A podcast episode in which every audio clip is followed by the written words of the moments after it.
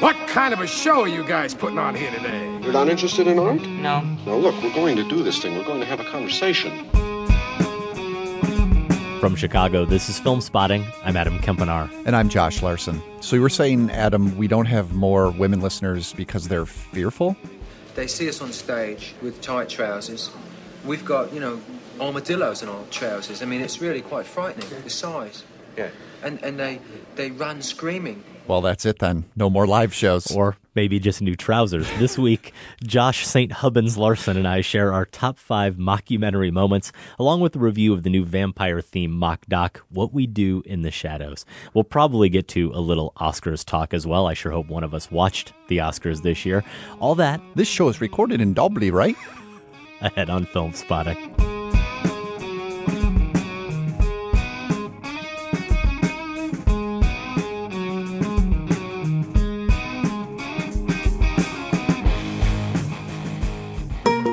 This episode of Film Spotting is sponsored by Mubi, where right now they have a double bill of Great Early Silence by German suspense master Fritz Lang, The Wandering Shadow, and Four Around a Woman. Also playing at Mubi is Headshot. This is a Thai noir thriller that literally turns the world upside down after its detective hero gets shot in the head. And they have Four Lions, an audacious, sardonic, and controversial black comedy that dares to poke fun at terrorism. Can definitely recommend Four Lions. The others I will need to seek out over at Mubi.com, a curated online cinema that brings its members a hand-picked selection of the best independent, international, and classic films every day. Their curators introduce a new title. You have 30 days to watch it. It's all just $4.99 a month. And listeners of Film Spotting can try Mubi for free for one month. Just go to Mubi.com slash Film Spotting to redeem. Again, that's Mubi, M-U-B-I dot com slash Film Spotting.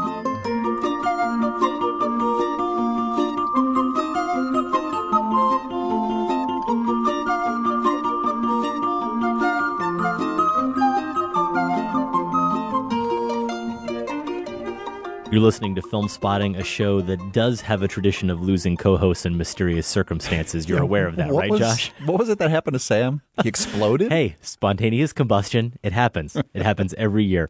You knew what you were getting into as well when you signed up for this job. This week's top five, not the top five film spotting co hosts, but mockumentary moments. If we were smart, we should have really made this one the top 11.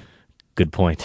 Good point. And yes, there are mockumentary moments that don't involve Christopher Guest and Spinal Tap. We'll prove it to you. That top five, plus some reaction to last weekend's Oscars later in the show. But first, what if Nosferatu, Dracula, Lestat, and one of the Lost Boys shared a flat together? It's been like this the whole time, Deacon on dishes, and it still hasn't moved in five years. You're a cool guy, but you're not pulling your weight in the flat. Oh, I'm glad to hear that I'm cool. No, that's not the point, though. You're missing no, I the know. point. Not a I know. flat meeting about how cool you are. When you get three vampires in a flat, obviously there's going to be a lot of tension. Viago was an 18th century dandy. Look, a ghost cop.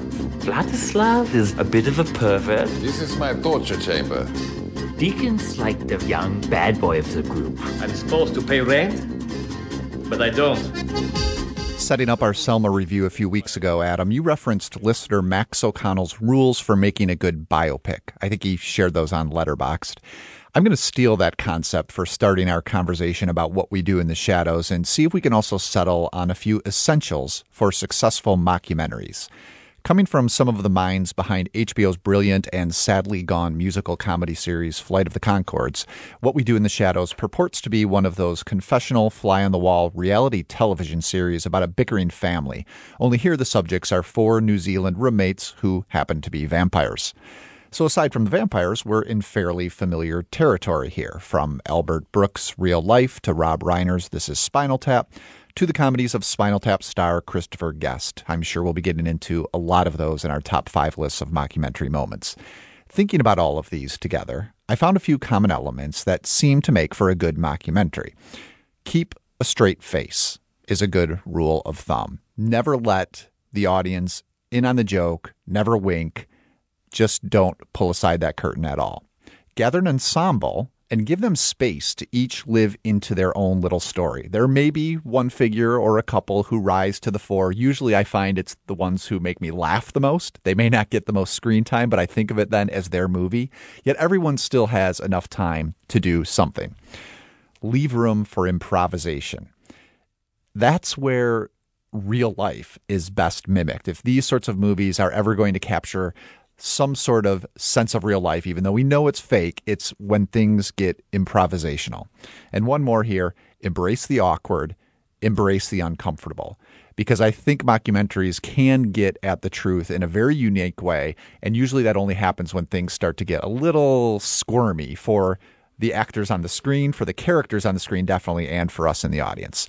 So, would you agree with these criteria for mockumentaries? And if so, would you say what we do in the shadows meets most of them? Yeah, I think it probably meets all of them, actually. And I do think that's a good quartet of rules for these films. Of course, it helps. You mentioned some of these like real life, and this is Spinal Tap. If you have brilliant people like Albert Brooks and Christopher Guest and Harry Shearer involved, that's usually good too. Casting. I don't know. Casting yeah, is essential. You know, that's part saying. of the ensemble, and I don't know many of these performers. I didn't really watch Flight of the Conchords that much. I've seen bits and pieces here and there. I know Jermaine Clement is very talented, and that comes through here. Rhys Darby, I know a little bit from that show. He's a supporting player here as the werewolves. the werewolf pack. The werewolves, not the swearwolves.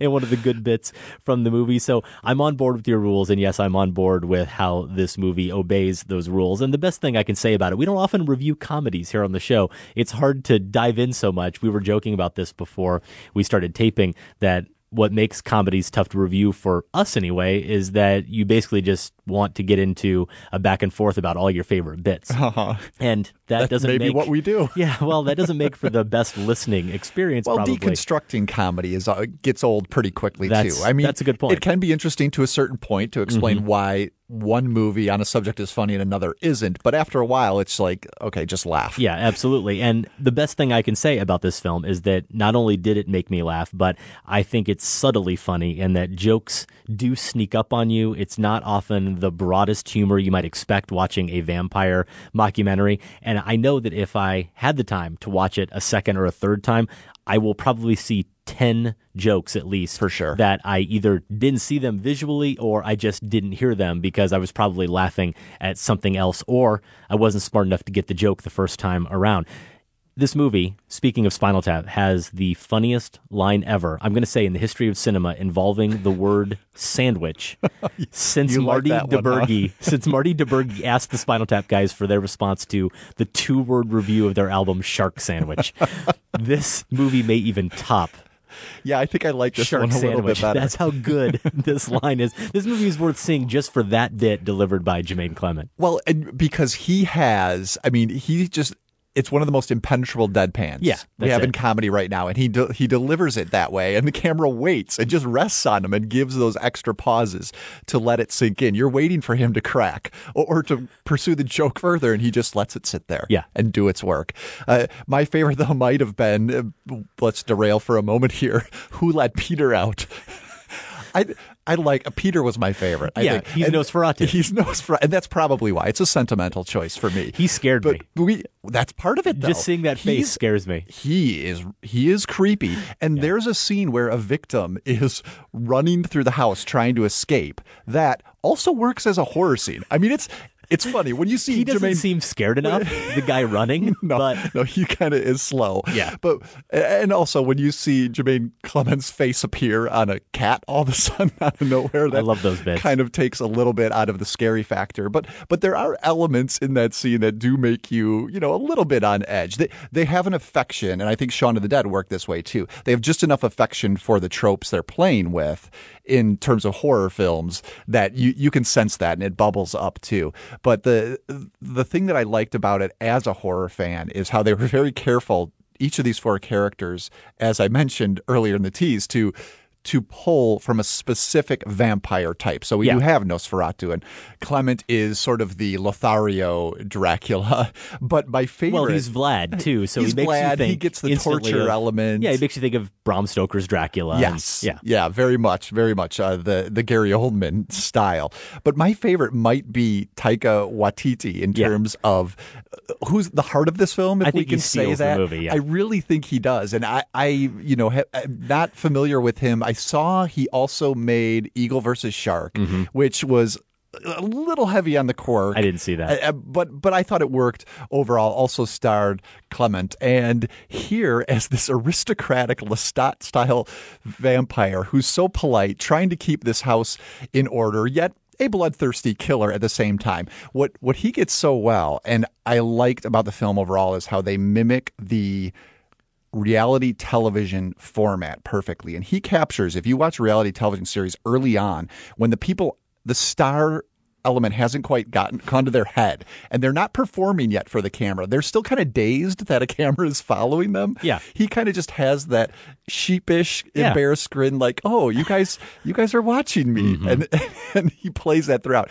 He also has one of the more interesting storylines in that he moved to New Zealand to follow this girl, what, maybe 100 years ago or so. No, maybe not that It old could be that she's old, still 'cause she's still alive. alive, right. she's still alive. And he genuinely pines for her. Right. And you know, no one's going to shed any tears, but it does echo a little bit last year's Jarmusch film, Only Lovers Left Alive, where there's this sense of longing Yeah, and melancholy. exhaustion Yeah. and melancholy. But but how do these guys meet that? Well, the Deacon character, the one who's the lost boy, he he does a belly dance for them to pass the time. Yeah. And I love Waititi's and Clement's observation of that. They're just like utterly bored. Like this has been going on for 30 years. Yeah. The neighbors can see you flying around the house. Do you want to draw attention to this house, hmm? You've got a whole documentary crew following you around. I'm doing an erotic dance for my friends, and you ruined it. I was in the zone. My friends are loving it. I love it. I saw the end of it. It looked great. I don't. I don't know if I'm Thanks. being if I'm accepted yet, but I don't know. I think it's getting there. I know they're old and stuff, but they're quite naive when it comes to the real world. So I don't know. It'd be cool to just hang out with them. They can teach me some stuff. I can probably teach them a few things. You're listening to Film Spotting. We're discussing the new vampire mockumentary, What We Do in the Shadows. And if you're thinking, I've never even heard of this film, well, guess what? Up until about a week ago, we really hadn't heard of this film either, but it has been garnering a little bit of positive buzz. And it sounds like here we're both pretty happy that we saw it. You know, the other reason why you think Taika Waititi steals this movie, Josh? That's because that's who we are in this scenario. If we were both of us living in we a were house. if we were Oh. 200 to 800 year old vampires living with two other vampires we would be the one You're so walking right. around cleaning up after everyone so else right. we'd be holding the the house meetings trying to make sure everybody's following the Put rules the newspaper down before putting you the newspaper on down the person's neck. one of my favorite bits in the movie. I mean, that's where this film really does succeed is that it takes all these things. And I've thought about this before. I've always thought, I'm sure someone also has thought of this or done a parody of it, but you ever wonder about James Bond in the moments where he isn't James Bond, where James Bond just has to be a normal guy Right. who has to use the bathroom or do those kind of things that all of us do, but you would never see in a film. Mm-hmm. Well, here we get these vampires who they take care of all those things that you never see in a vampire movie. Like, okay, so what do you do when you live in a house and, you know, you're going in for the kill and, you know, you can't just have blood shoot everywhere. So he's trying to woo her, but at the same time subtly put down the newspapers so that, so that he doesn't make too and big of a again, mess. he's so polite. He's like really trying to listen to what she's saying, and not, That's it. right. I mean, acting like he's genuinely interested as opposed to just using her for the piece of meat that she is. But you mentioned reality TV, and we've talked about other vampire movies. Those elements are there, but I think what was refreshing about this movie for me is that mockumentaries typically are a showcase for some satire or parody. That's what they're mocking. I mean, they're making fun of something, and they're usually making fun of something that comes from real life. Well, vampires don't come from real life. We only know vampires from vampire movies and vampire literature, but I don't think that the humor here is really derived at all from our familiarity with those movies. Yes, absolutely, the four main characters kind of fit a prototype, but they don't go out of their way to draw a lot of attention to that. I mean, there is one Lost Boys reference that's really funny if you know the movie The Lost Boys, as I do. And there's even, I would say, Do you think I'm wrong that there's a direct riff on a non-vampire movie, Inception, when two Oh, vampires get into a fight? absolutely. Two vampires get into a fight in a hallway, and they end up fighting on the ceiling, and it's like a lo-fi version of It's a lo-fi version, Inception. but it's pretty good. It's not and that's another thing about this you. movie. The special effects here. Well, maybe Clement's face on the cat is a little is a little dodgy, but when there's that bat battle, when two Yeah. of them turn into bats, I mean that could hold up in any Hollywood. Sci-fi or fantasy film. I was surprised, and the production value doesn't just extend to those special effects, but also, as you were mentioning, the old literature and the old paintings where they sort of Photoshop Oh, the themselves insert into it. The yeah. insert shots, those are obviously really artistically rendered. They are. and they could have just said, you know, we're going to just do a pure spoof of reality TV, and we don't need any of that kind of stuff to give it some weight. And sometimes, sometimes the shoddiness in a mockumentary is used as part of the Yes. joke. Yeah. And and I think that can get old, Yeah, even I if it's too. funny at first. And here, down to the production design, everything is is is fairly elegant. And I I think that is speaks to another aspect of this movie. It doesn't just rest on its concept. At the beginning of these four guys living together, it adds a few more characters, including a new vampire who kind Right. of threatens Deacon uh, because they wear the same jacket. Exactly. And and he gets this added subplot. Or or Stu, Stu, played by the IT guy. Stuart Rutherford, who's just this tag along human, and they think is pretty cool. I don't know why the guy doesn't say anything. I know. He's just always there. Maybe it's Well, 'cause he he's not helps a them- threat. He helps them with their he does help That's them. true. I forgot about that. He helps them do their dark bidding Yes. on eBay. And so they're like, well, Stu's pretty useful. So they let him hang around. And that could be just a single gag, but they develop it where, you know, Yeah. they go to this masquerade ball where there are zombies and, and Stu becomes Yeah. threatened. Everything kind of builds on each other. So it's not just repeated gags over and over. I- Exactly. I, thought to my, you might think when you hear this, sounds like a great Saturday Night Live sketch. And I don't know if many seasons of SNL could make this work for three minutes. They would generally go back to the same joke. No, that's a good point. Ten times. And this, they keep finding new ways to make it funny. That's true, though. If you read plot descriptions and summaries of this movie, they make it sound a lot more plot heavy than it is, as if these characters really are going through some kind of narrative arc. On a I don't journey. think, yeah, I don't think that's really here. It is more like a collection of scenes, but it fits together so nicely, and they do keep finding new riffs on the humor that it does pay off. And I think what's that vampire? The new one is it Nick? I think Yeah, his Nick. name is. That other touch, one of the funny moments for me, is when he first becomes a vampire and he flies into the house. Another one of those moments where, like, think about it. If you were a vampire, they're like, no, really, you can just open the door. Just use the door. It's like, no, but I'm a vampire now. Of course I'm going to fly, even if I have Very to enter. poorly. Yeah, poorly, and I'm going to enter the room awkwardly. It's still worth it because that's what vampires do. I do really like those touches. And you mentioned Only Lovers Left Alive. Hard not to think about this movie in connection to that in some ways. And one of the things we discussed was how that was this take on vampire movies that, as we said, isn't really about riffing on those vampire movies at all, but it's about reapplying the myth of vampires in some way. And for me, I wonder, tell me, Josh, if I'm overthinking this too much, but the one thing I'll say about this movie is it does seem to be taking that myth. And the reapplication here, if anything, is really about male bonding. It's about groups of male friends and how they interact with each other. And whether you're 17 or 70 or 170 or 700, those dynamics, this movie says, don't really seem to change, right? You're always going to argue about who's doing the dishes or not doing the dishes. You're going to have challenges to the group dynamic when someone Yeah. else is Yeah. sort of taking on your persona or someone new enters the group. The encounters with the werewolves, not swearwolves. As we said, they're this rival gang of creatures, but they're struggling with their own group dynamics and how to respond to the alpha male.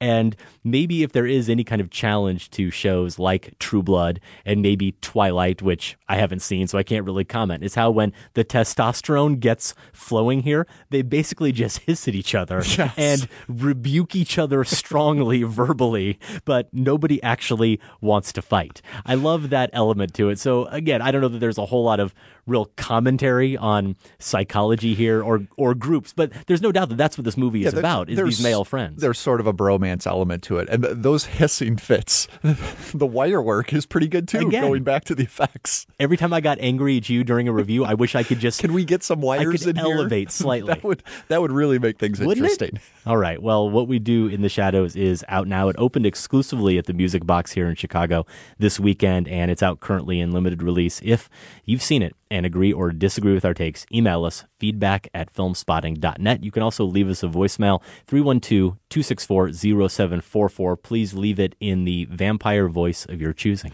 And I think instead of earmuffs from now on, when things get salty, we, we have to change it to swearwolves, no swearwolves. Swearwolves. The results of the film spotting poll are next, where we asked what Oscar outcomes you most wanted to see. We'll also share some thoughts about the real world results of the ceremony, then jump into our top five mockumentary moments. I hope I get all of mine in before I turn into a globule. Stay with us. Stonehenge, where the demons dwell, where the banshees live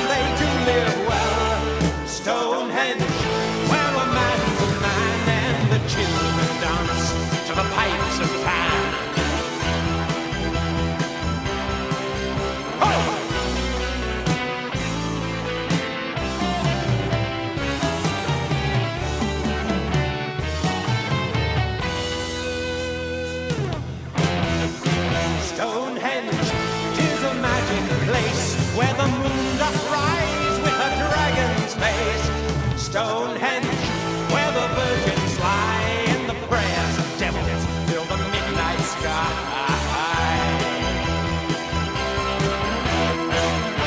And my love, won't you take my hand? We'll go back in time to that mystic land. This is crazy in a way, uh, talking about that little prick called ego. Uh, ego loves competition, right? Because for someone to win, someone has to lose. But the paradox is that, uh, you know, true art, true individual expression, as all the work of these incredible fellow filmmakers can't be compared, can't be labeled, can't be defeated because they exist and our work only will be judged, as always, by time. Yes, congratulations, Mr. Iñárritu. Your Birdman can live the rest of its cinematic life as the answer to the trivia question What film beat Boyhood for the 2015 Best Picture Oscar? You're a sore loser, aren't you? Seriously, though, that was actually a really nice speech, though it's rich listening to him talk about ego. See, oh, there yeah. you go. It's not going to convince anybody who had problems with Birdman I had to that get a speech, jab but. I, I did think it was nice. Welcome back to Film Spotting. We'll get into some reaction to last weekend's Oscars in just a bit, but first, a couple of notes. Our Satyajit Ray marathon is ongoing. Earlier in the week, we posted via our podcast feed or at filmspotting.net the third episode, the fourth film discussion in that Ray marathon. We talked about his 1958 film, The Music Room. The final three films in the marathon, and that's counting The Music Room, are all available to stream via Hulu Plus, as well as being available on DVD via Netflix, or you can try your public library. Basically, what we're saying is there's no excuse not to be following along with this marathon. And fair to say, the music room is a bit of a departure Yes. for him from the in Apu interesting films. ways. So, yep. More information about the Ray Marathon or previous Film Spotting marathons is available. Just click on the marathons link at filmspotting.net. Also, wanted to sneak in another quick edition of Golden Brick Spotting, though I wouldn't put this up. That's not really a catchy name, is it? Golden Brick Spotting? Well, I think at this point you've been so busy. We I've need been a busy. name. Yeah, The Duke of Burgundy recommended out on VOD. What was the other film I just talked about? It was Matt Shepard Uh, Matt is a friend is a of friend of mine. mine, yep. Also, I believe out on VOD and playing in select cities. I'm not going to put this film quite in the category with those two, and I think if you see it, you'll agree with me. It's probably not going to ultimately be a contender, but I still think it's worth seeing. It's My Life directed by Nicolas Winding Refn, the director of Drive, and that doesn't mean it's a film directed by him. It's a documentary about him. The My Life being referenced there is that of the filmmaker here, in this case, Winding Refn's wife, Liv Corfixen. So she's making a movie about sort of being married to him and the creative process specifically that he employed on the movie, Josh, I know you were a huge fan of 2013's Only God Forgives. Oh man, with Ryan Gosling. That's the one she had to pick. I know, and I think Although that- maybe that would be the most that's it. interesting one. That's pick. it. Is that it was widely seen as an artistic failure. I guess that's fair to say. I don't think it got great reviews, and it wasn't a commercial success. And that's one of the things he's wrestling with that is interesting to That's see in the film. ask. They do touch on the reception no, of the not film. the reception because that is out of the movie's purview. It okay. covers can a little bit, where the movie debuts, and gets into a little bit of the response, but it's really about the making of the film Only God Forgives. What I'm referencing is how he really is struggling with this idea of how do I top Drive? Everybody just wants me to make Drive 2. Right. And there are already elements of this film that are similar to Drive and some of the other movies I've done. And I know this movie isn't going to be as commercially successful. So then does that mean it's a total failure? And then what if I think it's a total failure? So, you know, I don't think it's going to give you a huge insight into his process, but I'm always fascinated by on set stories. And I'm interested in this director. We've both been fans of Drive and Bronson. I still haven't seen Only God Forgives, and I thought maybe that would affect my viewing of this. It didn't really in any way. I don't think I needed to see that movie. It also helps. It really is only 58 minutes long. So it's hard Does to that count as a feature? I don't know. It's hard not to make Is that time though, eligible for, for a golden brick at 58 we've minutes? never we've never eliminated a film because it was too short. All So. I don't think we're going to start now. It does further give us proof though, Josh, that whether in a documentary or whether in a narrative, Ryan Gosling, the coolest person on the planet at any given point in history. He's even cool just being himself. He is. He's like James Bond. He never Yes. goes to the bathroom. No, he doesn't. He's always the coolest guy in any room that he's in. Wow. So I kind of hate him for that. That's My Life directed by Nicolas Winding Refn. It opens this weekend on VOD. So again, you got 58 minutes and you didn't loathe Only God Forgives the way Josh did. You can see that movie. Bonus content. I don't know. After the marathon review we had to do, it's going to be a late night here at the Film Spotting Studio. I don't know if we're going to be able to get to the bonus content. We may put it off, Josh, but the plan was to get into some of the responses to our 2015 preview, our most anticipated films of the year. Okay. And also the recent top five rescue scenes. All right. We did that tying in with Jupiter Ascending, got some good stuff there. We might just get to it. We'll see You how should- long you talk on your top five mockumentary moments. Thank you. Thank you. That'll determine it. That is a fact. And if you want to seek out that bonus content or previous bonus content, go to filmspotting.net and click on apps. If you have the Film Spotting app, that's the easiest way to get it, of course, for iOS, Windows 8, or for Android. All right, poll results. We get into some Oscar stuff here, Josh. We were anticipating last weekend's Oscars, so couple shows ago, we asked you about the kind of Oscar night outcomes you were rooting for. As always, the options we gave you were probably the incorrect ones, at least given the great poll feedback we got. So we will give you the results first and then get into that feedback. Again, the question simply which Oscar outcome would you most like to see? Your options were Michael Keaton winning for Best Actor, Wes Anderson winning for Best Director, J.K. Simmons for Best Supporting Actor, Patricia Arquette for Best Supporting Actress, or you had the option of other. You could enter your own choice. Other, shockingly, didn't win. Sorry. No? No, other came up didn't short. go for other. but two of those choices did win, of course, J.K. Simmons and Patricia Arquette for supporting, as I believe we both predicted on our show correctly. And really, most of the free thinking world did Not as out on a well. no, those were not surprises. So, Josh, how did it come out? Other did not do well in our poll either. 10% of the vote in last place. Patricia Arquette was next with 15% of the vote, closely followed by Michael Keaton, 16%. Up at the top here, J.K. Simmons, 24% of the vote, but winning handily Wes Anderson for Best Director with 35%. So I'm glad to see that the Larson family came out in full strength. That's right. They that may have vote. voted multiple times. All those Wes Anderson fans out there. Wow. Well, we got this email. Now, the ugly American in me wants to say Thomas Dargent in Lyon, France, but it's probably Thomas Dargent in Oh, Lyon, you're, you're even going Thomas. I'm going Thomas. That's what I'm doing, Josh. You want We'll to see read what it? Thomas says about that. I well, there aren't other French words to pronounce. this is a no brainer. It took me half a second to choose Wes Anderson for Best Director. As far as I'm concerned, he is a much better director than the other options are actors. It is baffling that the Oscars have not recognized him so far, and the Grand Budapest Hotel, one of his best, would be a terrific opportunity to do so. I have no problem with the other picks, but however good one might think they are, I can't compare them to Anderson, especially when I feel some of them, like for instance J.K. Simmons, had only a once in a lifetime breakthrough, whereas Anderson has a whole career that deserves recognition. I think Simmons was also getting a little bit of not a lifetime achievement award, certainly, but he was getting recognition for being a really good, solid supporting actor in a lot of films over the past 10 years or so, I think. Do they do that for no. character actors? No? I don't think that's why he won. Okay. But, but I do think when you saw people, and this is literally the only part of the Oscars I saw. I'm sorry, I'm just not the authority here. I watched J.K. so Simmons. disappointing. I watched him accept his award, and that's all I saw of the entire Oscar. So you're going to have to be the only Oscar expert here recapping that show, Josh.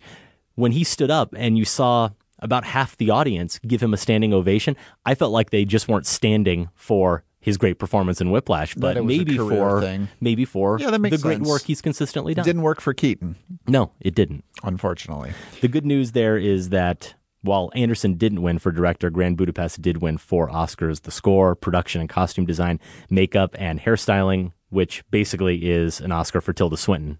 She should just add that to her mantle. Yes, I think so. Yeah, I was feeling really good for a while there. I I knew I knew these were not the important awards it needed, but when it racked up a bunch of those, I thought maybe, just maybe, it's going to get Best Picture, and and then No. Birdman got Best Cinematography, and I was like, no, it's not going to happen. Jonathan in Minot, North Dakota says, I voted Arquette, but I seriously contemplated voting other for Nightcrawler getting Best Original Screenplay. I just like my favorite movie of last year to win something. Hmm. Yeah, Makes sense. Did, didn't happen though. Original screenplay Oscar went to Birdman. Steve Miller from Stanford, California. If I interpret this question as the absence of which event would outrage you the most, my answer has to be J.K. Simmons for Best Supporting Actor. I loved all the nominees except Duvall, but Simmons was in a league of his own. He deserves to win and will win.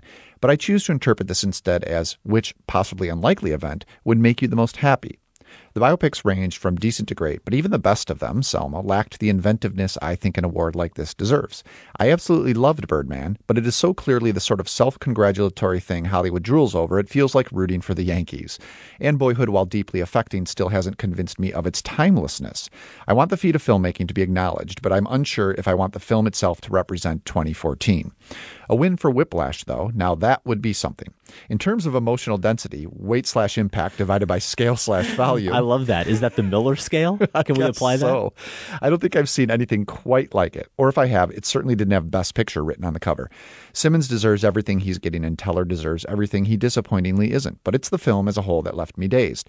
Its unique visual language, masterful tension building, and thrilling climax deserve to be seen. After the die-hard American Sniper fans stopped tweeting about mainstream media honoring the film nobody saw, hopefully a subset of them would seek it out and realize that this isn't some obscure art house piece. It's as populist and accessible as they come. Adding to that, Sam Vargan in Martinez, California wrote, I know it's less significant than the categories given, but I would really love to see Tom Cross win Best Editing for Whiplash. So Simmons got his Oscar, and Tom Cross did indeed get his Oscar as well for Best Editing. So Sam must have been happy, and I do think Whiplash was very deserving for that award. Will writes, This is a surprisingly difficult poll, but only because I'm fretting over what other option I should choose. Paul Thomas Anderson, Wes Anderson, Isao Takahata, Michael Keaton, Laura Dern, Richard Linklater, Roger Deakins, and Grand Budapest Hotel cinematographer Robert Yeoman haven't received Oscars, but all are more than due for one. As much as I love Simmons and Arquette, there's absolutely no doubt they'll win. If I have to go with one, the fanboy in me would say Isao Takahata winning Best Animated Feature for The Tale of the Princess Kaguya. After last year's travesty in choosing Frozen over Miyazaki's final masterpiece, The Wind Rises, the only remedy is to acknowledge the other master filmmaker at Studio Ghibli in its closing years. I knew- Sorry, Will. Yeah, I knew that wasn't going to happen, but I was surprised that they even went with Big Hero 6 over How to Train Your Dragon 2. I mean, I mm-hmm. knew they'd go industry. They just they just don't they'll give a nomination to foreign language animated films, but that's as far as they're going to go. But to go with Big Hero 6. Hey, did you follow at all? I think it was the Hollywood Reporter was doing these anonymous interviews with Oscar voters in No. advance. I heard, but I didn't see him. Wow. The one comment about the animation category, uh, basically, the voter said something about he only watched the ones his kids wanted to see, and then went on to a tirade about why do we have all these Chinese films in the category anyway? Wow. And then, and then the author of the piece was like, we can only assume he means the Japanese film, Yeah. The Tale of the Princess Kaguya, and apparently the Irish film, Song Right. of the Sea. I mean, it's I- just when you Yeah. read these interviews, it's outrageous that we pay any attention to the Oscars at all I didn't know Charlton Heston was still voting. or alive. exactly. Willie Evans in Manhattan, Kansas. I went with other because I always see the best foreign language and best documentary categories as the most important. A lot of people will go see a movie simply because it is nominated for Best Picture or one of the other major categories, but very few people will see a foreign language film or documentary unless it has actually won the Oscar. I've only had the chance to see Leviathan and Ida in the foreign language category this year, but I would be very happy if either won. For these reasons, I voted for Citizenfour to win the Best Documentary Award.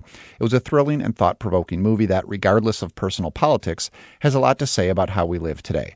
Plus, I just really hope that the Academy gets this category right after getting it so incredibly wrong mm. last year. Yeah, 20 Feet from Stardom is a good documentary. I was glad I saw it. I think it even came up at our end of year wrap party, but maybe not the caliber of documentary that you would like to see win that Oscar for Best Doc. Citizenfour, I think, is more fitting, seems a little bit more heavy, I guess, which I don't know if that's always a good thing. And that does mean a double win for Willie Evans. Ida, I know you were happy. Was I was to too. see. Won the foreign language Oscar, and Citizen Four took that doc trophy.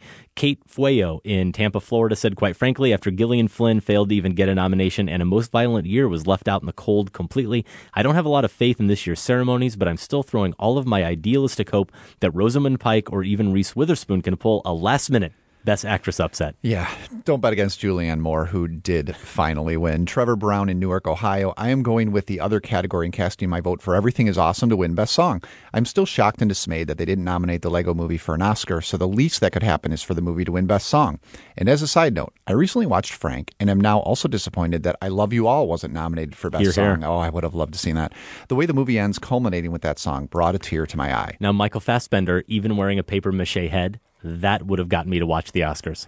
Who has more charisma in a room? Michael Fassbender in a paper mache head or Ryan Gosling in a hoodie?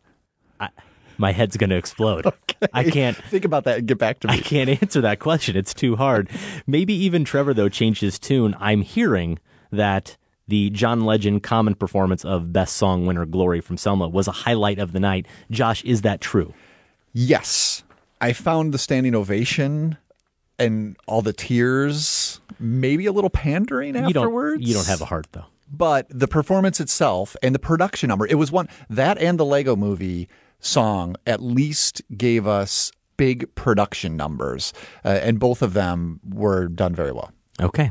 Do you have any final feedback that you want to share at all? The only thing I've Well- picked up, because like I said, truly, I only saw a few minutes of it and am not going to revisit it on DVR. I tried to stay off Twitter. Something about following the live tweeting makes me even crazier than watching the ceremony. I've picked up a little bit of the buzz today being on social media. I know a little bit of some of the controversies. I do love the irony, though, Josh, of the common complaint I'm hearing is that it was bland and there was nothing really provocative and it played it too safe. And I just think it's funny that Twitter is complaining about that when Twitter is the same outrage machine that if the Oscars had done anything remotely challenging, those same people would have been freaking out about something offensive they did. So I'm going to get off my old man's soapbox now, complaining about social media. You chose a good ceremony to sit out. I, I can't recall one that was duller than that. And Hmm. I, I don't need it to be risque or provocative either. I, I just wanted it to be entertaining and it, it was really bad. I mean, I'm not as big of a fan of Neil Patrick Harris as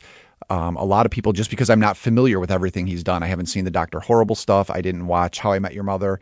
Haven't seen him host before. So all I've heard You is have that every season of Doogie Howser, though, on VHS. that's that's really all I know of him. Okay, is Doogie Howser? No, I never saw that either. But uh, all I've heard is he's this multi-talent, amazing force of entertainment Mhm. nature. And where's that guy? I mean, uh, you know, he it wasn't entirely his fault. The material, the jokes were just brutal. He should have say over those, I guess, but he did a couple of gags that just fell flat. And speaking of production numbers, his opening thing, he didn't even dance. I thought this guy like dan- like where's the dancing? So it just it was it was kind of blah to me and um he kind of felt like like Billy Crystal. He's Hmm. mu- he's far more handsome. I'll give him that. You don't think Billy Crystal does a good job hosting the Oscars? No, but that's what it felt like. Okay. Is what I'm saying. Is it was kind of a little like, you redundant. know- been there, done that. Yeah, that's that was the style, and I was just expecting this this force of nature. Okay. That brings us to this week's poll question. Next week, March 6th, to be exact, marks the precise 10th anniversary of Film Spotting Nee Cinecast. It was formerly called Cinecast, and we're planning right now a pretty low key anniversary show. We had our big blowout bash this past summer 500 episodes. You can pretend we're trying to be humble about this, but really It's we just have no time to do anything yeah, else. It's pure laziness. But we did have that bash at the Music Box. That's the true. live show. We celebrated that whole film spotting era, the top five films from 2005 to 2014. Michael Phillips was there. Dana Stevens from Slate was there. Had that interview with Rian Johnson, Mr. Star Wars. It was a lot of fun. If you missed it, you can find that show in the archives over at filmspotting.net. I guess next week it will be me and Josh here in the studio giving each other a high five. That'll be great. That'll great be radio. the celebration. We also figured, though, the best way to make the show special would be, of course, to include you. Without you guys, the show doesn't happen. So here's all you have to do, really, is answer this week's poll question and leave us some feedback. The question is, and Sam here has really come up with something I think pretty clever, is tell us when you started listening to film spotting. So here's where the clever part comes in. The best way to measure your tenure as a film spotting listener, we think, is to consider it within the filmography of Christopher Nolan. Ah. Not necessarily because he's the best director of the film spotting era, but his filmography does seem to align just about perfectly with the evolution of this show. Okay. Starting with Batman Begins in 2005, it was episode 18, and that was the first episode of film spotting that was featured in iTunes. So for many people was the first That's the episode of the show point. they heard. And of course, we recently had a little bit of a fight over Interstellar, episode 515. That's right. So he's made a new film, Nolan has, about every 100 episodes of the show, gone through a few different co hosts over that time. It's nice of him to pace them out like that It for us. really is. So, Josh, you've done your two Nolan films. I think to break the curse, you've got to stick around long enough for the next Nolan film. All right. Or he has to stop making movies. I don't really see another option. The poll question then I started listening to film spotting before.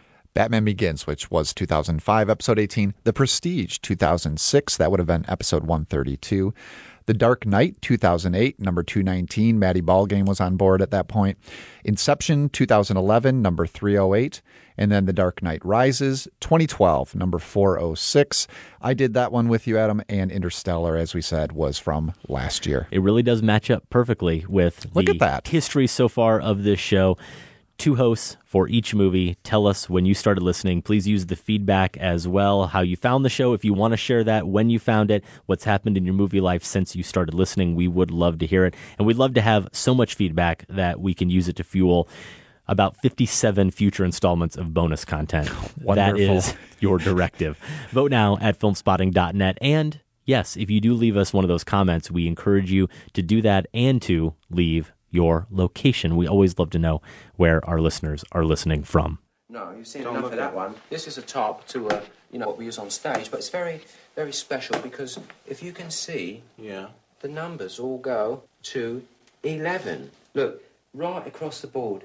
11, Oh, 11, And most of 11, the and then amps go up to 10. Exactly. Does that mean it's louder? Is it any louder? Well, it's one louder, isn't it? It's not 10. You see, most most blokes, you know, be playing at 10. You're on 10 here, all the way up, all the way up, Yeah. all the way up. You're on 10 on your guitar. Where can you go from there? Where? I don't know. Nowhere, exactly. What we do is if we need that extra push over the cliff, you know what we do? Put it up to 11. 11, exactly. One louder. Why don't you just make 10 louder and make 10 be the top number and make that a little louder? These go to 11. Because we haven't mentioned Spinal Tap enough yet on this episode, we use that famous clip to transition into this week's top five, inspired by What We Do in the Shadows, the new vampire mockumentary out of New Zealand, our top five mockumentary moments. And that scene, a great one to play, I think, because Spinal Tap is so iconic and just might come up on one of our lists here, but also because Christopher Guest, there is Nigel Tufnel. He's pretty much synonymous with the mockumentary form at this point over films like Waiting for Guffman and Best in Show and A Mighty Wind. So I excluded Christopher Guest from my list completely, including Spinal Tap. For me, it's the this one goes to 11 memorial list, but I thought about it, Josh, and I felt like I was doing our listeners a service by keeping those out so I would have a more eclectic list and choices that haven't been talked about a lot on this show and elsewhere over the years. But then I did realize I was basically just doing myself a service by not having to narrow down my five favorite Christopher Guest moments because there's too many funny ones tough for me. from those three. So that was my cop out from that. I know you didn't quite cop out, and we'll get to your picks here. Did you have any other criteria or any other formulas you employed? I did set something aside. For me, it's going to be the Borat Memorial List, Okay. just because You're a that big fan. film. I'm a huge fan, and it's come up on two lists already. I think I had it Culture Clash comedies re- recently too. Mhm. So that was with our uh, Dear White People review, and also. I believe one of the very first shows I did, Gonzo Characters, and mentioned it here and there. So, um, so yeah, setting Borat aside, even though I could probably pick maybe five moments from Okay. it for a list like this. I also excluded because I saw a lot of this on Twitter when we were talking about the topic mockumentary moments within non mockumentaries. You know, some movies have these kind of faux documentary sequences. Yeah. I didn't want to focus on that, and I didn't go with any found footage stuff, but mainly because. I haven't really seen any found footage movies except the Blair Witch Project, so that it wouldn't scared have you been away from them forever. I don't know. No, I like that movie quite a bit. So I don't know. I'm just not really that familiar with the genre. It didn't seem like it fit. Yeah, I set that aside too. Okay, you're number five. My number five is the warming up the audience scene in real life. This is Albert Brooks, 1979. opening of the film. It's the opening. Yeah, it is. Before the credits, even, I think.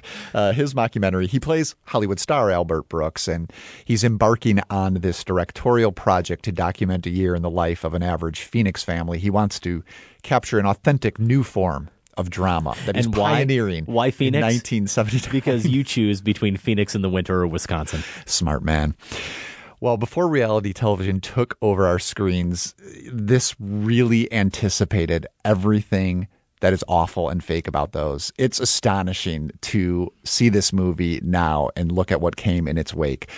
It does become very clear early on that the fictional Brooks project here is doomed, largely because he can't resist injecting himself into this project. So that's why I picked this moment, this opening speech that he gives to the community uh, in which the film will be made. He's he's at once encouraging them to act as normal as possible while he's also trying to wow them with his own, you know, star power and charisma. So this completely mixed message that he's sending.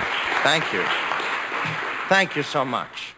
So please, just remember two simple words and everything will be perfect. Be yourselves. If you see one of our cameramen following Warren or Jeanette or one of the children into your homes or your offices or cleaning establishments or gas stations, don't try to do anything special.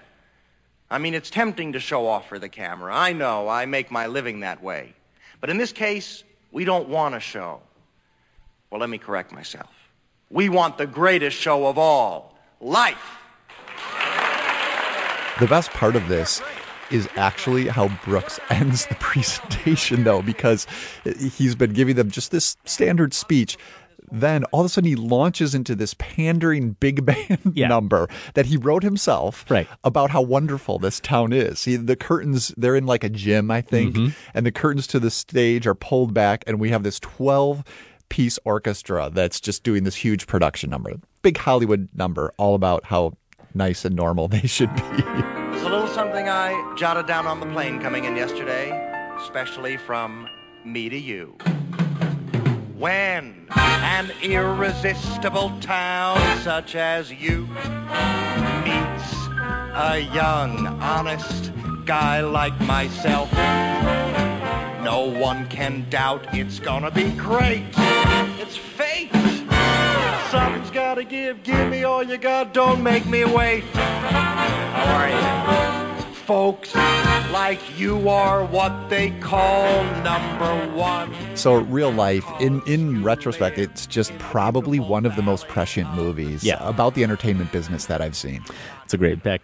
My number five is the 2004 film Incident at Loch Ness. And the one I wasn't allowed to pick, I saw on Twitter. Oh, really? Yeah, you had made that comment. Someone mentioned it early because on. I knew it was going to make my list. That's Yes. right. I said that you were forbidden to include that. But the scene I'm thinking of, I'll get to some explanation here, is the who suffered more bit. And if you're going to talk about mockumentaries in terms of blurring the lines of reality and fiction, that's inherently what they're doing, then I think you have to include on any list Mr. Ecstatic Truth himself, Werner Herzog. And that must have been what director Zak Penn was thinking when he conceived this film, because it's a film within a film within a film. There's a crew out to make a documentary about the Loch Ness Monster that Werner Herzog is heading up. But there's a separate crew making a documentary about Werner Herzog and these types of expeditions and projects and movies that he makes. Along the way, Zak Penn, the character, as producer on one of these films, infuses some drama to spice up the narrative a little bit. A fake Nessie is thrown into the mix at one point, but then maybe the real Nessie actually shows up. So again, there's more layers of artifice and truth at work even in that.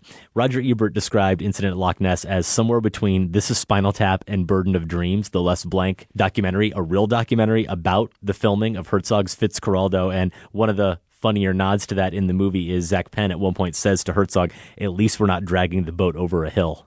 and Herzog says, What was that? And he says, uh, Nothing. Someone on Twitter noted the great line they suggested the bit from this film where Herzog says, I couldn't believe Zak stole the lifeboat. I had only one thought on my mind. If I survived this, I was going to find Zak Penn and I would hunt him down and I would strangle him with my two hands. that was my really bad. I was going to say, were you doing Herzog there? Bavarian accent, but I didn't go with that. Instead, I went with a Zak Penn moment. I think it's at the end of the film. I didn't have a chance to get the DVD out and I couldn't find it online. I believe it's the end of the movie, though, where he's on vacation. He's now survived this whole incident. People have died, though, through the making of this movie. And he says this When I look back and I hear people talk about what's suffering, I say to myself, who suffered more than I did? I mean, other than the people who died. I mean, obviously, they suffered more because, well, they're dead, but you can make the argument that they're dead, so they're not really dealing with it. Whereas I live with this guilt and I live with the sadness. cracks like me up just logic. reading it because here he is, just the earnest self righteousness and egomania of the Penn character. It's just so funny, and it is the thing ultimately that drives this whole expedition. You've got in this moment, as you get in so many mockumentaries and documentaries, a character bearing his soul, but just revealing himself to be a total asshole. He's basically saying, "Hey, people died, but my movie got made," and that's my favorite bit from Incident at Loch Ness. Yeah, it's the real life shtick too. You know how bad Brooks makes himself look in Mhm. that movie. It's just hysterical. My number four is from a film that's maybe thought of as a straightforward music documentary first, or maybe even a concert film, but it is at heart a mockumentary. It's A Hard Day's Night. The brilliance of this movie, 1964, directed by Richard Lester, is that it is a document and also a commentary on this unprecedented fame that was surrounding the Beatles and also the rock documentary format that was popular at the time. The movie views all of this with a bemused, sardonic eye that's still somehow true to the band's playfulness.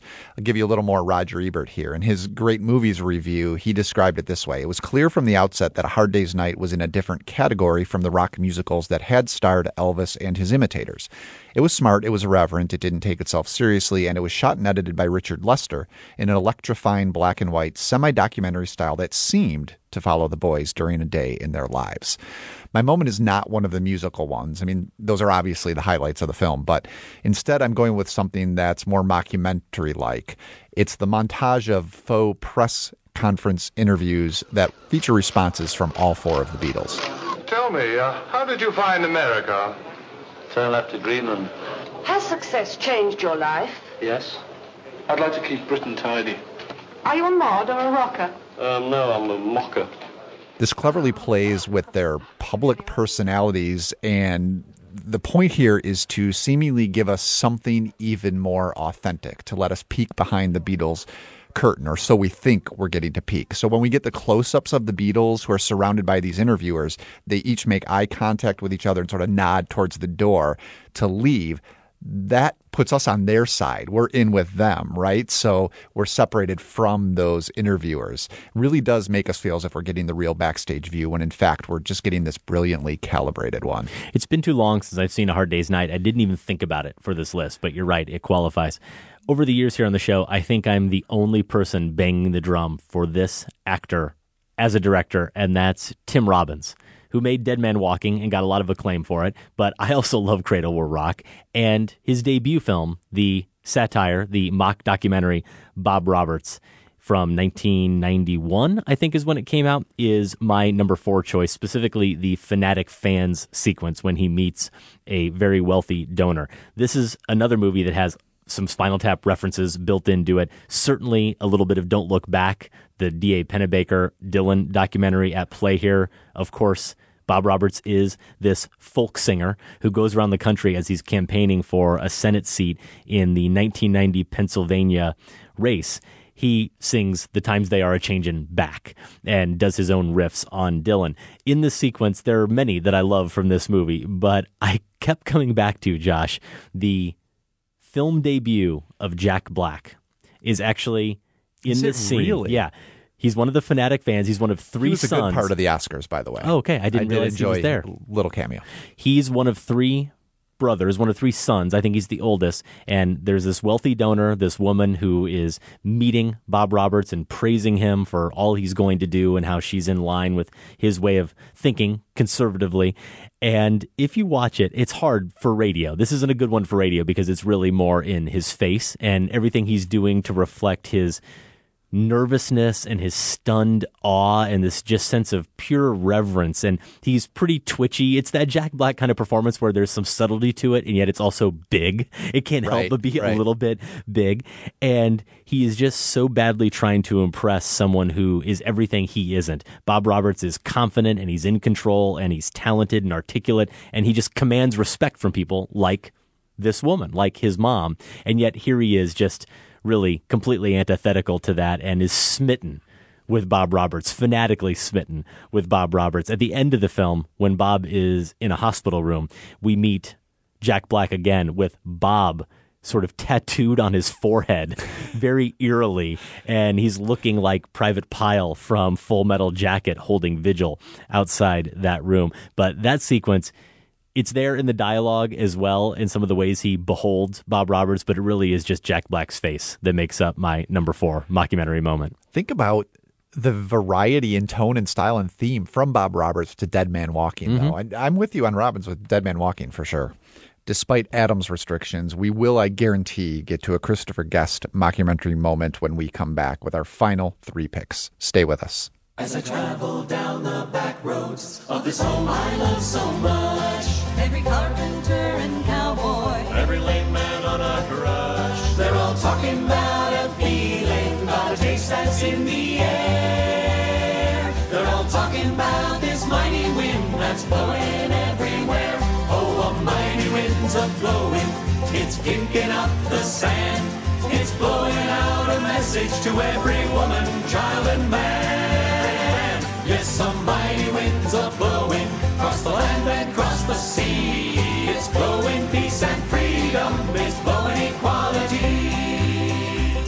From a lighthouse in Bar Harbor to a bridge called Golden Gates. From a trawler down in Shreveport to the shore of one great lake. There's a star on the horizon and it's burning like a flare. It's up this mighty wind that's blowing everywhere. Oh, a mighty wind's a blowing.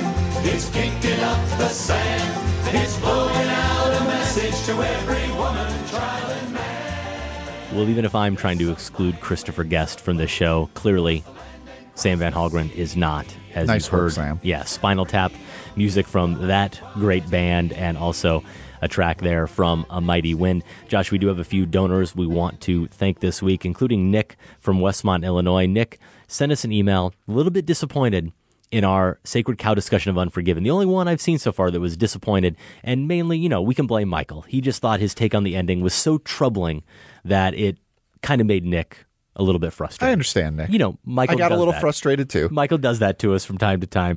And he sent us an email. I wrote him back, and he said some very kind words about my response, and it somehow prompted him to donate. Mr. Kempenaar's response was quick, courteous, and illuminating. And while I still believe the discussion was less than stellar, it really attests to the high quality that I come to expect and almost always get from film spotting. With that in mind, I felt it was finally time to pay the dealer. There you go. You know, you're That not going to love. You're not going to love all of them. What can you do? Exactly. 527 episodes now.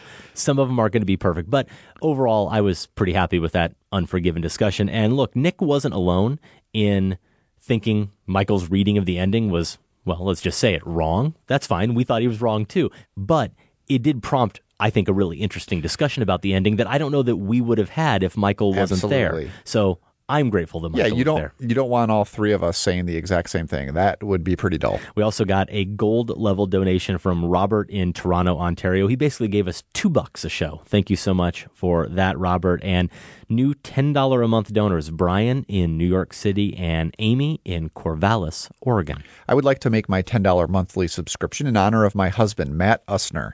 Matt is a longtime listener of Film Spotting. He took a class that Adam taught at the Graham School and has introduced the podcast to me.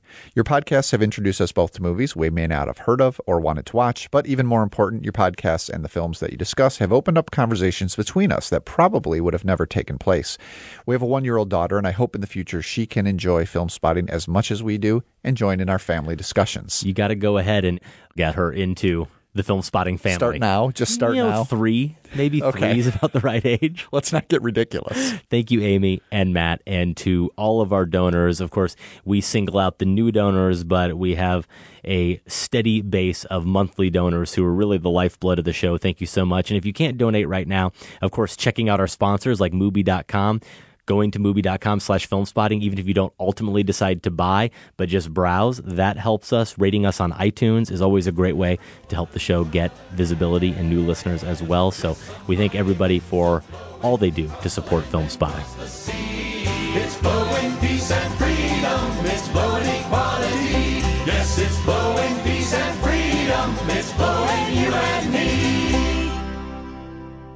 Welcome back to Film Spotting. This week we're sharing our top five mockumentary moments. Josh, let's quickly recap for our radio listeners our number five and four picks. You had At number five, I had the warming up the audience opening scene in real life with Albert Brooks. My number four was A Hard Day's Night when the Beatles are doing their faux interviews with the press. My number five was from Incident at Loch Ness, Zak Penn's Who Suffered More soliloquy. And my number four from Tim Robbins' directorial debut, the satire Bob Roberts, when that character meets his fanatical fan, played by Jack Black. If you want to hear our takes on those picks, along with a lot more talking in general, you can find the full version of the show at filmspotting.net or subscribe to the podcast in iTunes. So, Josh, that brings us to our top three mockumentary moments. What do you have? Well, I could not set Christopher Guest aside entirely, just couldn't do it. But I did want to limit myself to only one guest directed film. Now, I already had Mitch and Mickey as one of my top five movie bands. That was episode 503. So their final song together from A Mighty Wind, which was a very popular suggestion on Twitter and Facebook, I set that one aside. So from among the other films, Waiting for Guffman, Best in Show, and For Your Consideration, I went with Fred Willard's color commentary from Best in Show. These are the oblivious observations. This is a bit of a cheat, Josh. Someone, it's a montage throughout the whole film. No, there. I think there's only two major sections, aren't there? When he first appears. I- Okay. here, I'll narrow it down for you. I'm going to go with the one. I think it's early on where he tells his co-announcer, uh, "I'm just messing with you," after saying some of the most oblivious and idiotic things, as if he's Yeah. never been to a dog show before. Uh, The jokes he makes are so bad. The suggestions he has. This is also the scene where he suggests that the bloodhound wears the Sherlock Holmes hat. Uh-huh. he just thinks that would make it more fun. I mean, he's basically cl- classing down what purports or is trying to be this high society affair. What I also like about this scene is I'm I'm a bit of a cringe watcher of awkward sports commentary when things between the color guy and the main announcer just go Yeah. start going really wrong and it has this car crash sense of you can't turn the channel because you don't know what's going to happen. This was a delicious staged example of that. The, these these scenes. She is really giving him a thorough going over. Are all judges that thorough? I mean, she looks yes. at the teeth. It's very important that all the attributes are examined uh, teeth, eyes, runs- ears, Ouch! gums. Am I seeing right? Where's she putting her hands now? Uh, she's just checking out the dog's uh, testicular area to make sure uh, to make sure that uh, that everything is intact. Hate to go out on a date with Judge uh, Edie Franklin, have her judge me. That'd be no fun. I do want to give credit to the straight man because he's so crucial. It's it's Jim Piddock, and he's the knowledgeable announcer who has to withstand all this. His silent pauses of disbelief are just so crucial to the gag. They sort of reminded me of my silent pause after you declared last week that you liked Fifty Shades of Grey. I just I had nothing. No, that's a good point. And see, I was going to thank you for recognizing the straight man, as I'm constantly the straight man to your Massacre Theater performances. That's true. So- and I, I do appreciate your assistance. My number three mockumentary moment comes from a Woody Allen movie, and I'm such a Woody Allen fan that I had to pick one when he's made three mockumentaries, starting with his debut feature, I believe, as a director was Take the Money and Run, later Zelig, and then I'm going with the 1992 film Husbands and Wives. Unlike most of my picks, Josh, this is one of those films that never reveals its conceit. You're sort of asking yourself the whole time, well, why are they filming and who's filming? What movie is being made here? The movie doesn't really address that ever. We just get a documentary style, very handheld from cinematographer Carlo Di Palma, and then these interviews that are interspersed throughout the film. It's kind of what's become popular with a lot of sitcoms. For now. sure. Yeah. There are a lot of funny lines for me in this movie, but the scene I'm going with is the one with Woody and Juliette Lewis in the taxi. This is the first scene I thought of from Husbands and Wives. She plays a precocious student of his. He's a writer, a novelist, and also a professor. And they have this encounter in the back of a taxi. Maybe this scene has stuck with me so much because, Josh, I handle criticism so amazingly well. But he's developed this friendship with this student. And so he lets her read a draft of the novel he's working on. He trusts her. And he is, as you might expect in that type of scenario with that dynamic, he's expecting to get a lot of praise. And what I love about this scene is it goes from I love the book to I was a little disappointed to total admonishment to finally comparing it to Triumph of the Will, a great movie that you despise the ideas behind. And finally, it culminates with Woody's character Gabe saying, Look, let's stop this right now because I don't need a lecture on maturity or writing from a 20 year old twit. Starts out so peaceful and elegant, and that's how it ends. And I do think rewatching the scene, it's interesting. It's not how I remembered it at all, that we don't see Woody at all in the scene. He's really flailing. He comes off very weak. He's just this disembodied voice who is piping up at her as she's throwing these barbs at him. The camera gives all the power to Lewis in the scene. And all the people who feel so comfortable believing they truly know something about Woody Allen, the person, based on Woody Allen, the character in his movies, I'll let them dissect this scene for all the insights they think they can glean. I really just think it's hilarious and painfully truthful in the way we try to give criticism to people and the way most of us struggle to accept it. So is that how listeners should send their critical emails? Start out with I love the show. Yeah. And then Don't- and then by the end they'll work their way Don't towards- lead with Triumph of the Will. Okay. All right. Good advice. All right. For number two, I don't know if this is if this is a swear wolves moment where might need earmuffs, but it's not exactly a swear. But the scene is defending against three dildos from Bruno. So categorize that how you Wow. will. Uh, Sacha Baron Cohen's follow-up to Borat, it sought to expose another of the rational fears that feeds the underbelly of America. Not of the foreigner, which Borat did, but here of homosexuality. Cohen goes undercover as Bruno, this unambiguously gay Austrian fashion celebrity, and he forces himself into real life situations in order to bring out that intolerance, to bring out the idiocy. Think of him as a politicized Andy Kaufman. It's pretty outrageous stuff in this movie, as you can expect, including this insanely awkward conversation with Family Research Institute's Paul Cameron, who tries to convert Bruno and just ends up revealing his own bizarre discomfort with women. But perhaps the most ridiculous moment, and this is my pick, is when Bruno goes to a karate instructor looking for advice on how to defend himself from potential gay attackers. How should I protect myself from being attacked by homosexuals? They probably would attack from behind. So, again, if I'm a homosexual and I'm just trying to run in and kiss you. Boom! You done moved in the wrong range. Right. Let's say the homosexual has got you on the ground. Okay. And the homosexual, you know, has got you down here.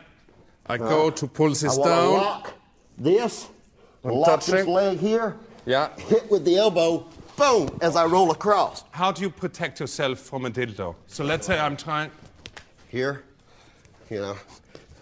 You really this is another one where it's better to watch than listen to on the radio because you have to see this instructor. I mean, he has very impressive mullet, a more impressive beer belly. You wouldn't expect that from a karate instructor. He might be a little fit, you'd think. You'd hope. And he actually he starts losing his breath quickly during the demonstration. It's a great little touch. But by far, again, a facial thing, like you were talking about with Jack Black. It's this guy's face. It remains implacable no matter how ridiculous the questions that Bruno throws at him, no matter how many sex toys continue to come out for this demonstration. Uh, this guy, he just goes on with the simulated attack. And what it reveals to us is that this is a reasonable concern in this man's mind. He, he's he's processed this and thought this is something this man may have to worry about and he needs advice. so Bruno, it's not as brilliant as Borat, and I can understand. You know, this movie did get complaints about the first third, which established Bruno's hedonistic gay lifestyle. I can understand the complaints that the movie verges on homophobia itself here and there, um, but it does have plenty of moments worthy of this list. Well, we weren't as enamored with Borat here on the show before your time, Josh, so I didn't even see. Didn't Bruno. bother with no Bruno. A Didn't. shame. I'm sorry, but you have me intrigued with that, That scene alone, Yeah, that scene wait. alone. I'm going to check out. My number two is a scene from the 1971 movie Punishment Park. This is a harrowing, angry alternate history. It takes place in 1970. Obviously, we all know what was going on in the country at the time. Nixon in office, the Vietnam War. You've got people like Abbie Hoffman and guys who were later part of the Chicago Seven who are out there rallying students and having these protests against those efforts. And so, what this movie supposes is that Nixon decrees a state of emergency. He says, because of all of these protests, all of these people are basically risks to domestic security. And he can do whatever he wants to put them before these kind of clown courts and have them punished. And the choice they're given that we see in Punishment Park, Josh, is they can either spend 15 to 20 years in jail for protesting, for hating America, basically, or they can choose Punishment Park. Punishment Park is four days in the desert where they basically get to be fodder for National Guardsmen and other law enforcement officers who are going to use them as part of their training. So they give them a head start out in the desert. They only have to go 53 miles without food or water. And if they get to the American flag out there in the desert, they get to go free. No jail time. So there's a little bit of kind of a running man Yeah. aspect to this as well. But if they catch them, they catch them, and who knows what they're going to do to them. That's basically the gauntlet that they're being run through. And I mentioned the Chicago Seven. I don't think it's an accident that you have characters here who, while we see one group out there fighting in the desert trying to make it to the flag, we see a fresh batch of seven who are being brought before these judges in this tent. And there's one character who seems to me very clearly to be an Abbie Hoffman stand in. There's someone who's a Bobby Seale stand in who, like during that famous trial here in Chicago, his mouth was covered and he was basically restrained so he couldn't speak at his trial. That happens to an African American character in this movie. And all the arguments that play out between each of these characters who we meet are microcosms of the arguments that were tearing apart the country at this time. The scene that I'm going with, though, Josh, is near the end of the film, and it's the we've seen this sequence. And I'm picking it because that's a line that the camera crew that's filming this for television says. The guy behind the camera finally at one point gets so outraged, he says, We've seen this. And I think that notion of seeing this, that seeing this documented for the camera has weight. Even if it's not real, us being witness to this has weight. Also, the fact that the wall is broken, where the absurdity of the situation finally overwhelms the news crew to the point where they can't pretend to be impartial anymore. They're no longer just documenting this. They're angry. They just saw cops mow down some innocent people because they were throwing rocks at them. And they felt like they were entitled to do that and to use that force.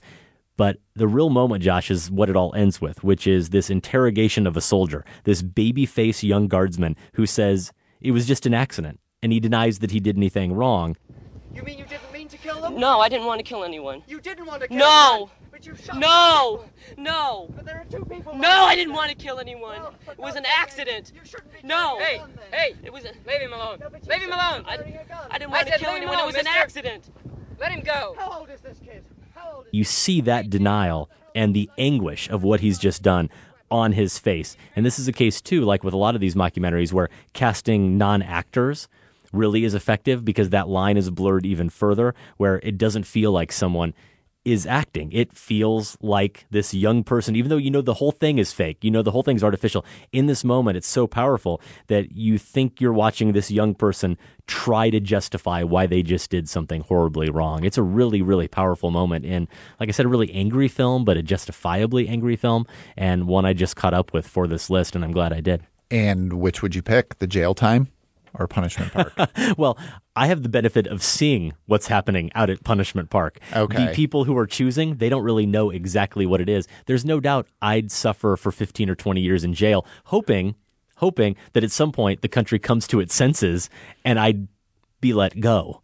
Okay. Punishment Very Park logical. itself, Punishment Park, though in that instance when you know nothing about what you're about to get into, Right. I think most people would take their chances over 4 days Yeah, versus yeah. 15 years and that's what we see them do. All right. My number one, I could not set aside. This is Spinal Tap because I wanted it number one and I haven't talked about it at all on the show. So I'm going with this is Spinal Tap. Not going to go with the Ghost to 11 moment, though. Not going to go with the Stonehenge mishap. Instead, I went with Christopher Guest, Nigel Tufnel, and Michael McKean's David St. Hubbins discussing, yes, the fates of their drummers. Now, during the Flower People period, who was your drummer? Stumpy's replacement, Peter James Bond, he also died in mysterious circumstances. Uh, we were playing uh, a uh, Festival? jazz blues festival. Where was that? Well, blues jazz, really. Blues Jazz Festival. It was the, it was the uh, it was in the Isle Isle of Lucy. the Yeah. Isle of Lucy, Isle of Jazz Lucy. and Blues Festival, and uh, it was tragic. Really, he exploded on stage. Just like that. He just went up. He just was like a flash of green light, and that was it. Nothing was left. It was, his face. Well, there was. It's act- true, this- it's this true. really did There was a little green globule on his drum seat. Like a stain, really. It was a more of a stain than a globule, actually. And you know, was- several, you know, dozens of people spontaneously combust each year. It's just not really widely reported. Right. Yeah. The drummer deaths are, you know, it is a great running gag throughout the film, but I love the improvisatory nature of this conversation. It's one of those things that I talked about that I feel like a great mockumentary has to have when we reviewed what we do in the shadows is that breathing space for these comic actors to just go to town. This it meanders about until they find something comic to latch on and it could be as simple as that word globule and you can just see in their eyes like they they, like we've got something here and then they're going to play with that a little bit and just run with it. What's also remarkable and here's the straight face thing. They stay in character as they do this. So they bring this level of competitive bickering to their argument over something as simple as whether it was a jazz blues festival or a blues jazz festival. They're just not going to let the other one win on that. I think ad libbing absurdity is one of my favorite types of comedy it's probably why i have a soft spot for will ferrell who does it so well and this is spinal tap just a gold mine for that sort of stuff Goldmine, indeed. We could do an entire list, top 10 Spinal Tap moments, and probably come up with 10 different ones. Easily. Okay. Well, we're not going to get totally away from Spinal Tap for my number one, a movie co written by Harry Shearer from Spinal Tap. You started with Real Life. I'm ending this list with Albert Brooks' 1979 film Real Life and a scene, Josh, that doesn't occur too long after your opening scene. It's where Albert Brooks, the character, the filmmaker, is setting up for us, the audience, this whole endeavor. And he's at the institute, the psychological institute that he's partnered with to make this not just a cinematic movie, not just a piece of entertainment, but make it this sort of heavy scientific study. And the beginning of it is him sitting outside on the steps talking to the camera, and he's telling us how he hopes he doesn't just win an Oscar, but he has his sights on a Nobel. You know, that's that's where the ego is coming from for this project. And then they go inside. He's so sure of it. Oh, too. he's so sure of it. And the scene I love then that follows is the Etnauer, where he walks through the offices of this place and talks about all the latest technology, how they're going to capture this family, the Yeagers, over the course of a year. And I'm not going to try to articulate why or how this movie so presciently foretells the rise of reality TV or get into how it's a satire of Hollywood and a satire of suburbia. It's all those things. And actually, this is another case like Unforgiven where our friends at The Dissolve haven't read it, but they did a movie of the week, gave it that full treatment on real life. So if you haven't seen it or if you haven't want to learn more about it, check that out. We'll link to it in the notes to this show. But the Etnauer stands out for me, Josh, because it's about the attention to detail. It's not just normal film cameras that are going to be capturing this life without trying to intrude. They do what cinema has always done over the years. They invent new technology specifically for this project. And I just love that Brooks gets into how does it shoot? How does it get sound? And he says it's not film, it's cards. Digital. film- yeah, digital. Digital. And then Yeah. they'll blow it up to film after that. And of course, you see that back in 1979. You go, yeah, that's how most films are being shot today on cards and cameras somewhat similar to this, except not put over someone's head and being worn. But I just love the detail. And then the final tag, which is just a funny line about how there were six of them made, five of them worked. We had four of them. It makes the whole endeavor sound simultaneously grandiose and revolutionary and trivial and flawed from the outset, which is exactly what it is. And in that movie of the week treatment, I did pull out one line from the keynote, the introduction to the movie. Nathan Rabin says, in one of Brooks' most brilliant comic conceits, the Yeagers' lives are being filmed by four Etnauers, fictional digital cameras that are worn on cameramen's heads and resemble a cross between astronauts' helmets and robot heads. The whole idea of the Etnauer is to be as lightweight, flexible, and unobtrusive as possible, but they look so utterly bizarre that they instantly destroy any pretense to naturalism and pull the proceedings into the realm of science fiction. Even if Brooks' character didn't do everything else wrong, trying to capture the unvarnished truth of everyday life for average Americans via crazy robot cameras operated by men who look like androids from a Kubrickian future would fatally compromise his aspirations toward chronicling objective truth. And you mentioned that with your pick, right? It is just a flawed endeavor from the beginning because of all these contradictions. And as I looked over this list, it just seemed appropriate to be at number one because all of these movies are fundamentally about using artifice to expose the fallacy of representing unaffected, unfiltered, objective truth. And yet, the goal along the way is to reveal, hopefully, some unassailable human truths. And I think all these movies, even Spinal Tap, managed to do that. Absolutely. The great thing about the Etnauers too is they're a crucial running gag. I mean, even even the most banal of setup scenes that there may be in the movie, suddenly you'll have one of these guys walk by Just with appear. this thing on his head, and it's you know you laugh. It's gold. Yeah, it really is funny. Those are our top five mockumentary moments. Josh, did you have any honorable mentions? Well, if I had included Borat, I probably would have narrowed down between the wrestling match in the hotel room or singing the national anthem at the rodeo. Would have had to go with one of those. My best in show moment, I considered Parker Posey's "Busy Bee Freak Out," oh. and then that Mitch and Mickey song is just so wonderful from a mighty wind. You know, it's funny that you mentioned that best in show scene because I came across Best in Show just flipping channels about a week ago. Okay. And that's the scene it landed on. And I love that movie. And yet I found Parker Posey so overbearing. I found that couple so overbearing that I just, I couldn't help but turn the channel though. It wasn't can- funny. Like I it was can too much understand to that. watch. it's it's awkward and uncomfortable. Yeah, it really is. So for me, I didn't pick specific scenes, but movies I considered for my top five. I didn't go the Beatles, but I did go the Rutles. All you need Yep. is cash from the UK, 1979. Interview with the Assassin, Neil Burger's debut movie. It's the movie about a guy who claims to have been the one who actually killed JFK, and he's got proof. And so this aspiring filmmaker sets about to document the uncovering of that. I like that movie. I mentioned the Woody film Zelig and Take the Money and Run. I also think Exit Through the Gift Shop probably qualifies for this list. I think so, Really yep. fascinating movie. Probably could have found a scene from that to fit on. And I'll throw out as well my big regret because this is one of those regrets that I really tried to fit in got 15 minutes into it, ran out of time, but goes back not just to this list, but other lists over the years here in film spotting. The Belgian film from 1992, Man Bites Dog. Oh yeah. A lot of people brought that up on Twitter. I thought finally this black comedy about a camera crew following a serial killer. I thought this is finally my excuse to watch it. Couldn't do it. Next time. Couldn't pull it off.